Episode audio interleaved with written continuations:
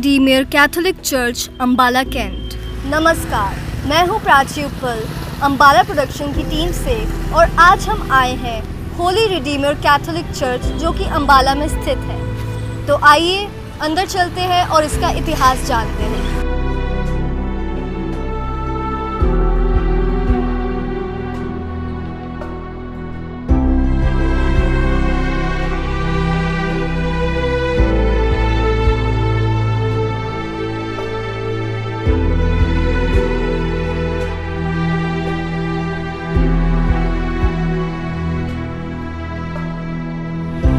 Holi रिडीमियर church का इतिहास 108 साल पुराना है। इसका निर्माण इटालियन कैपेचिन फादर वेनेंस ने 1848 में किया था, जब करनाल से ब्रिटिश आर्मी के सैनिकों का तबादला अंबाला में हुआ और तभी से अंबाला को आर्मी स्टेशन बना दिया गया।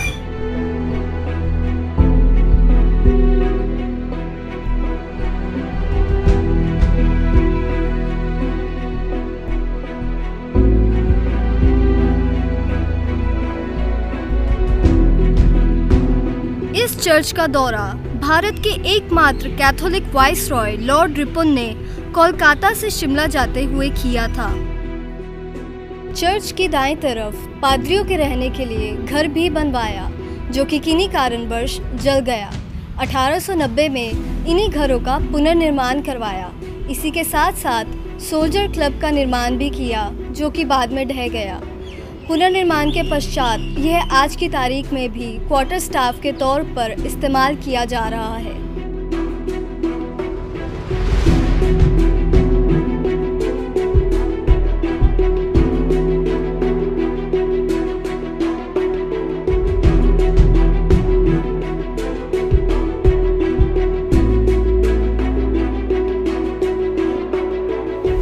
अठारह में मिलिट्री चैपलिन फादर फिडलिस ने यहाँ पर एक उर्दू स्कूल बनवाया, जो कि बाद में हिंदी स्कूल में तब्दील कर दिया गया।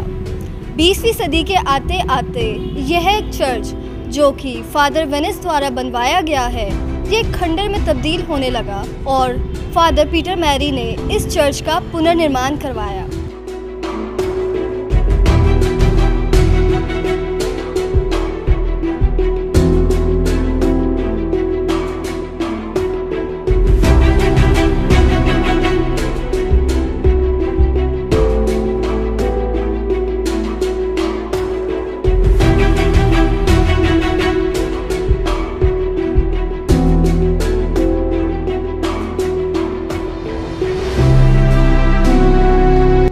अब हमारे साथ हेमंत जी हैं, जो कि इस चर्च के एक मेंबर हैं। तो आइए जानते हैं इनसे कुछ इतिहास की बातें इस चर्च के बारे में। यह चर्च बहुत ही पुराना है और ऐतिहासिक है। इस चर्च को तीर्थ स्थान भी घोषित किया गया आस आज, आसपास के इलाके में यही एक सबसे पुराना चर्च है। इसलिए इसको ऐतिहासिक मॉन्यूमेंट के नाम से भी जाना जाता है। साथ में एक तीर्थ स्थान से भी जाना जाता है।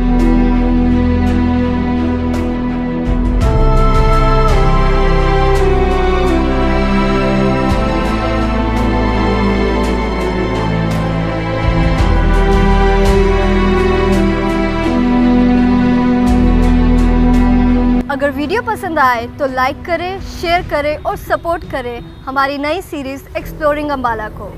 फिर मिलेंगे एक नई जगह पे पुराने इतिहास के साथ।